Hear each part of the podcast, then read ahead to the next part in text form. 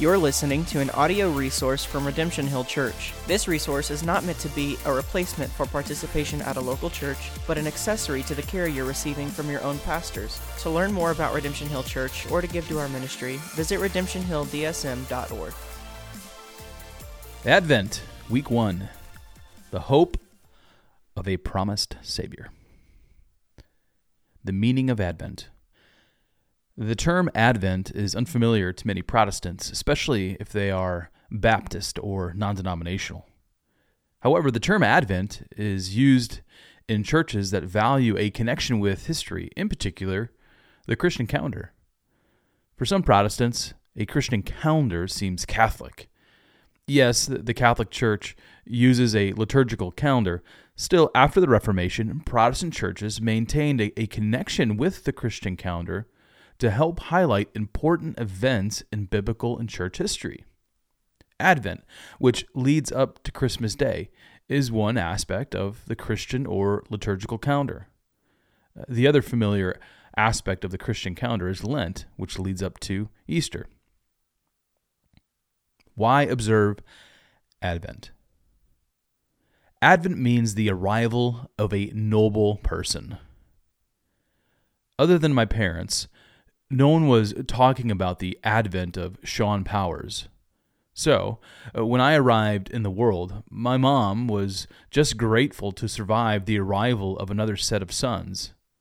Yes, there are two sets of twins in my family, all boys. But the birth of Jesus Christ is different. We observe Advent because the arrival of Jesus changed the world. The first advent of Jesus changed the world because Jesus is the only hope for the world. Old Testament premonitions, prophecies, or promises. How is Jesus the only hope for the world? There are several answers to the question, but let's look at the Old Testament to tease out an answer. The Old Testament is full, chock full of promises. Uh, these promises are more than premonitions, but prophetic words speaking about what is to come. It is full of promises made by God to his people. Some of God's promises are conditional, and some are unconditional. Here are two conditional promises in the Old Testament. The first one's from 1 Kings 3, verses 11 to 14. And listen carefully.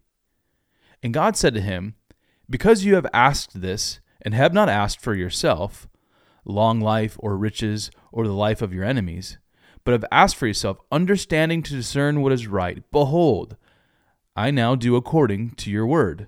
Behold, I give you a wise and discerning mind, so that none like you has been before before you, and none like you shall arise after you. I give you also what you have not asked, both riches and honor, so that no other king shall compare with you all your days. And listen to this part. And if you, if you will walk in my ways, keeping my statutes and my commandments, as your father David walked, then I will lengthen your days. Now, that was all about Solomon, the son of King David, who would eventually become king. But did you hear the condition at the end of that particular section of Scripture? If you walk in my ways, Here's another example, and this one's from Second Chronicles.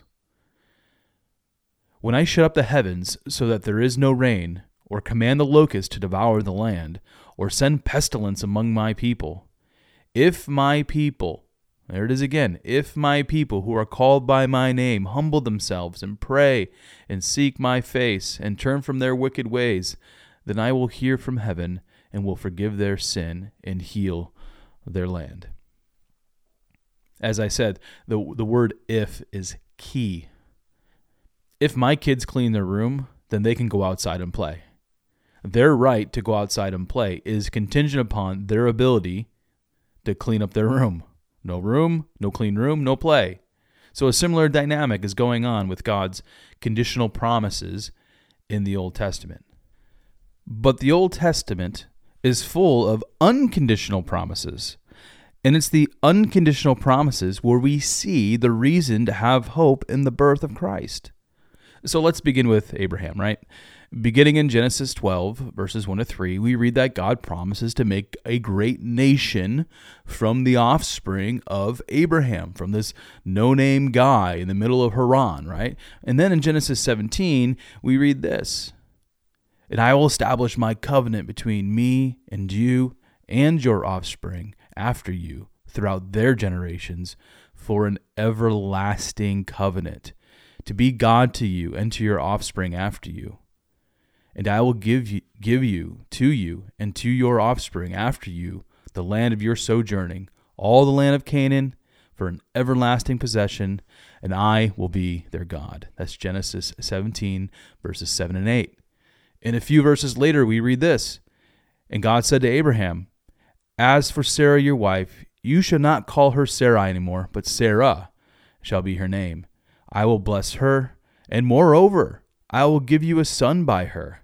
I will bless her, and she shall become nations, kings of peoples, and they shall they shall come from her. That's Genesis 17 verses 15 to 16. There is no if in God's promises to Abraham. God will fulfill his promises.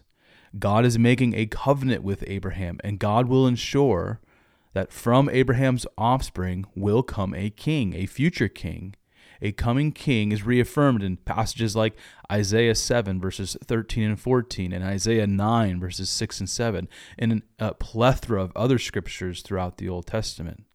A future king would come to rule and reign from the offspring of Abraham and Sarah. But there but his rule and reign would not be like any earthly king or earthly queen. The coming king would reconcile a sinful people to a holy God.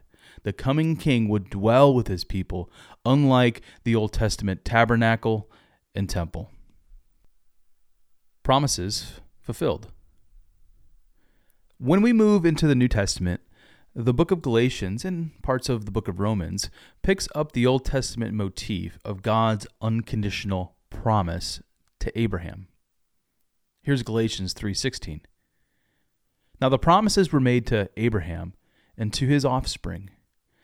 It does not say, and to his offsprings, plural, referring to many, but referring to one, and to your offspring, who is Christ. The promises to Abraham, which are reaffirmed throughout the Old Testament, find their fulfillment in Jesus Christ.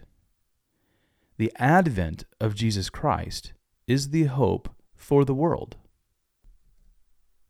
The hope of the world. So, how is it that Jesus is the hope of the world? Because of the faithfulness of God, the Old Testament promises find their fulfillment under a new covenant. Now, why is Jesus the only hope for the world? Because it took the Son of God taking on the nature of man, except for sin, to redeem sinful man.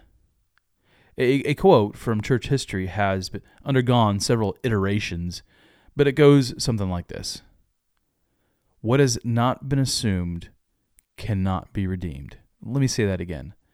What has not been assumed cannot be redeemed. I've seen this quoted by Athanasius of Alexandria and Gregory of Nazianzus, the sense of the statement hits the nail on the proverbial head during this Advent season. We have hope because the Son of God took on flesh. The incarnation of Jesus Christ now leads us to the crucifixion of Jesus Christ. I'll end by allowing a verse from the Gospel of Matthew to sum up week one of Advent. Matthew 1, verse 21. She, Mary, will bear a son, and you shall call his name Jesus, for he will save his people from their sins.